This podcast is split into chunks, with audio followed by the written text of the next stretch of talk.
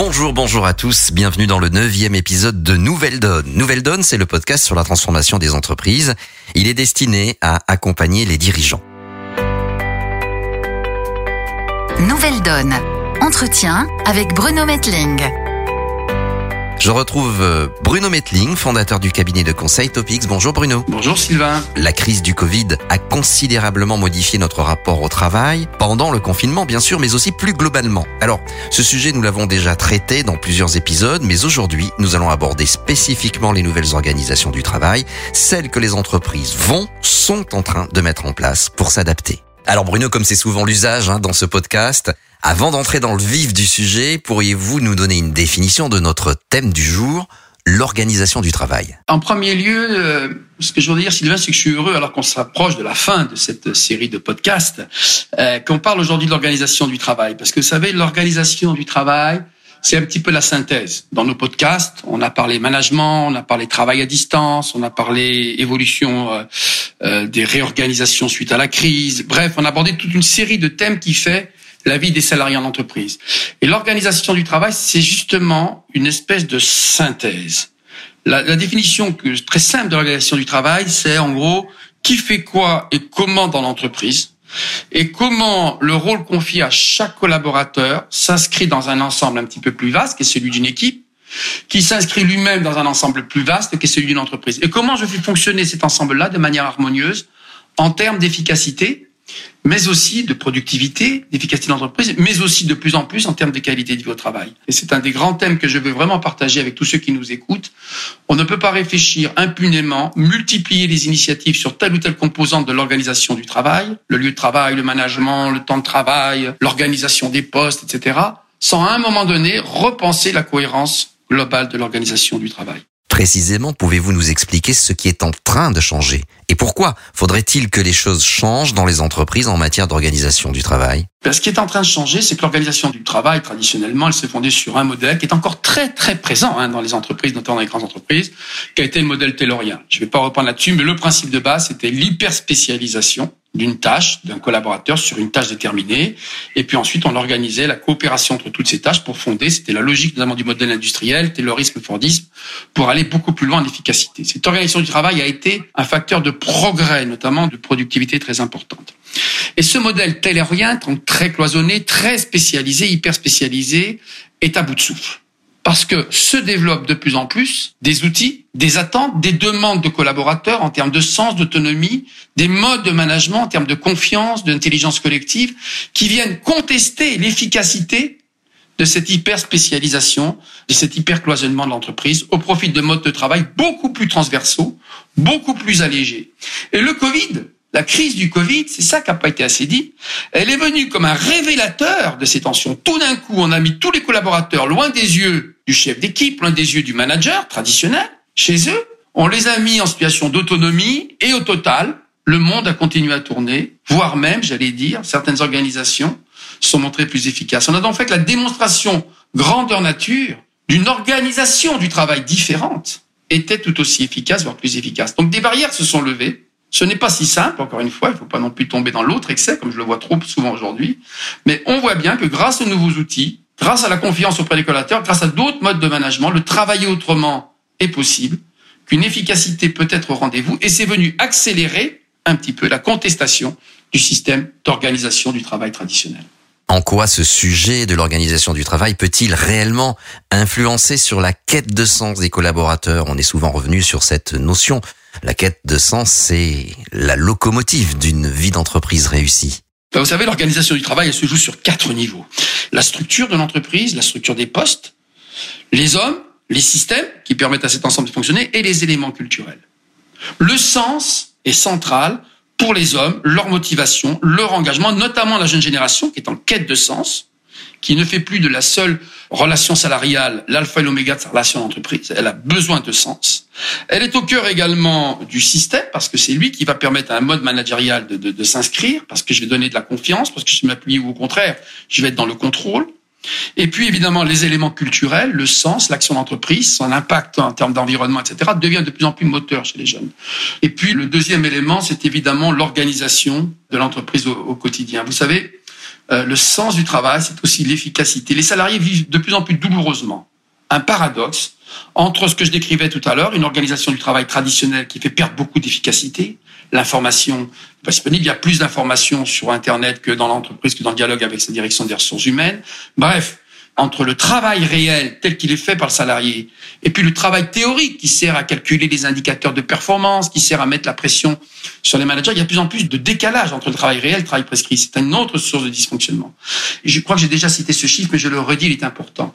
On évalue à 17 000 euros par an et par salarié ce que coûte l'impact de ces réunions inutiles, mal préparé, de ces process qui, j'allais dire, mobilisent un temps infini qui est inutile du collaborateur parce qu'il doit répondre à des reporting, à des etc. Alors qu'il serait tellement plus efficace s'il était concentré sur son cœur de métier. Donc l'agacement, parfois même la souffrance que génèrent ces organisations du travail inadaptées est un enjeu très important. Donc au-delà du sens, c'est tout simplement la capacité de l'entreprise à revisiter son organisation du travail euh, qui est posée sans ça, évidemment, en termes de loyauté, de fidélité, d'engagement, eh ne faut pas s'étonner si de plus en plus de collaborateurs se distancient, se désengagent avec toutes les conséquences économiques que ça a pour les entreprises. Et évidemment, tout cela rejoint les réflexions des entreprises sur le développement du télétravail. Qu'observez-vous réellement euh, en la matière? Je l'ai dit, j'étais très surpris de voir, par exemple, que les très grandes entreprises pouvaient, 48 heures après la, la fin du confinement, annoncer qu'elles allaient télétravailler, que ça devenait le mode d'organisation euh, de l'ensemble sans avoir conduit la réflexion, justement, sur l'organisation du travail qui va avec. Poser la question du télétravail et du développement du télétravail, qui devient effectivement quelque chose d'important, c'est poser la question du management, des managers de ces télétravailleurs et de leur formation, de leur adaptation. C'est poser la question de la cohérence entre ce mode d'organisation du télétravail et puis l'activité qui est réalisée. Tous les collaborateurs n'exerçant pas la même activité, tous n'ont pas la même raison la même finalité, la même efficacité dans une organisation euh, du télétravail. Donc voilà, la première chose que je veux partager avec vous, c'est que Imaginez le télétravail indépendamment des autres composantes de l'organisation du travail. Prendre uniquement la question du lieu de travail, c'est effectivement une erreur d'appréciation euh, qui est importante. Donc il faut se poser des questions, c'est ce que nous faisons évidemment avec les clients qu'on accompagne. C'est évidemment pas seulement combien de jours de télétravail à côté, mais plutôt celle de l'activité euh, au niveau du collaborateur. Qui a besoin de faire quoi, avec qui, à quel rythme? Si je regarde l'accord par exemple que Siemens est en train de négocier, est en train de finaliser, qui est un accord extrêmement intéressant, eh ben, on voit qu'ils sont en train d'examiner les conditions dans lesquelles 140 000 collaborateurs peuvent rentrer évidemment dans un travail à distance, mais ils le font après un examen attentif de l'activité de ces collaborateurs et puis de leur situation individuelle. Quelle est leur autonomie On en a déjà parlé. Euh, qui peut légitimer ce, ce télétravail. Voilà, donc c'est vraiment un changement de paradigme. Et puis, je vais un cran plus loin. Il faut évidemment, on l'a souvent dit, pour pouvoir organiser le télétravail, que les équipements soient à la hauteur. Il faut réfléchir à des lieux qui ne sont pas forcément uniquement le domicile ou le site traditionnel de l'entreprise, mais qui peuvent être des espaces de coworking pour faire face à la situation de collaborateurs qui ne sont pas à l'aise pour lesquels le télétravail chez eux ne pourrait pas fonctionner. Et puis, dernière innovation importante, il faudrait basculer d'une logique où je dis euh, j'ai tant de jours en télétravail en une logique progressive dans laquelle on va dire par rapport à mon activité, par rapport à la mission qui m'est confiée, quel est le nombre de jours où ma présence sur place dans tel site fait sens? On analyse à ce moment-là effectivement les activités pour identifier les temps pertinents de présence au bureau, qui devient une sorte de camp de base pour toute l'équipe, les moments peuvent être différents dans l'année qui requièrent la présence sur le bureau ou la présence à domicile ou dans un autre lieu. Et c'est à ce moment-là, effectivement, qu'on réfléchit, non pas en nombre de jours en télétravail chez soi, mais bien en jours de présence nécessaires et utiles qui font sens sur le site de l'entreprise pour être efficace. Et bien sûr, quand on pratique le télétravail, on n'occupe pas les locaux de l'entreprise. Alors, Peut-on nier que pour l'entreprise, cette transformation du travail va s'accompagner généralement d'une reconfiguration immobilière? Je pense par exemple au fait de tenter de limiter son empreinte foncière, d'économiser des loyers. Voilà, c'est un autre enjeu important, effectivement. Si vous rentrez par l'organisation du travail, vous allez poser la question de l'espace de travail, de l'adaptation de l'espace de travail pour le rendre cohérent avec ces nouvelles organisations du travail. Si vous rentrez uniquement par l'entrée immobilière, et le nombre d'économies que vous allez faire effectivement en réduisant les mètres carrés. Vous avez des vraies chances. Je le dis ici de manière un peu solennelle parce que je vois bien comment il y a des emballements des engouements qui manquent de recul. Vous avez de vraies chances de faire des économies à court terme en mètre carré, c'est vrai, les collaborateurs sont chez eux. Mais ensuite, en termes de réalité, de l'efficacité de votre organisation du travail, en termes de productivité, il va y avoir des lendemains qui déchantent, parce qu'on va s'apercevoir que l'efficacité, ça se construit aussi dans la durée, par une proximité avec des collègues, par une capacité à échanger, que la dimension collective de l'efficacité existe, qu'elle n'est pas que la somme des efficacités individuelles, et donc, moi, j'attire vraiment l'attention de manière forte sur le fait que, un, oui, il y a un enjeu immobilier important, il faut des nouveaux matériaux, des enjeux écologiques, il y a des enjeux d'efficacité et de productivité derrière tous ces mètres carrés récupérés, derrière ces 50% de temps de postes de travail dans les entreprises aujourd'hui qui sont inoccupés.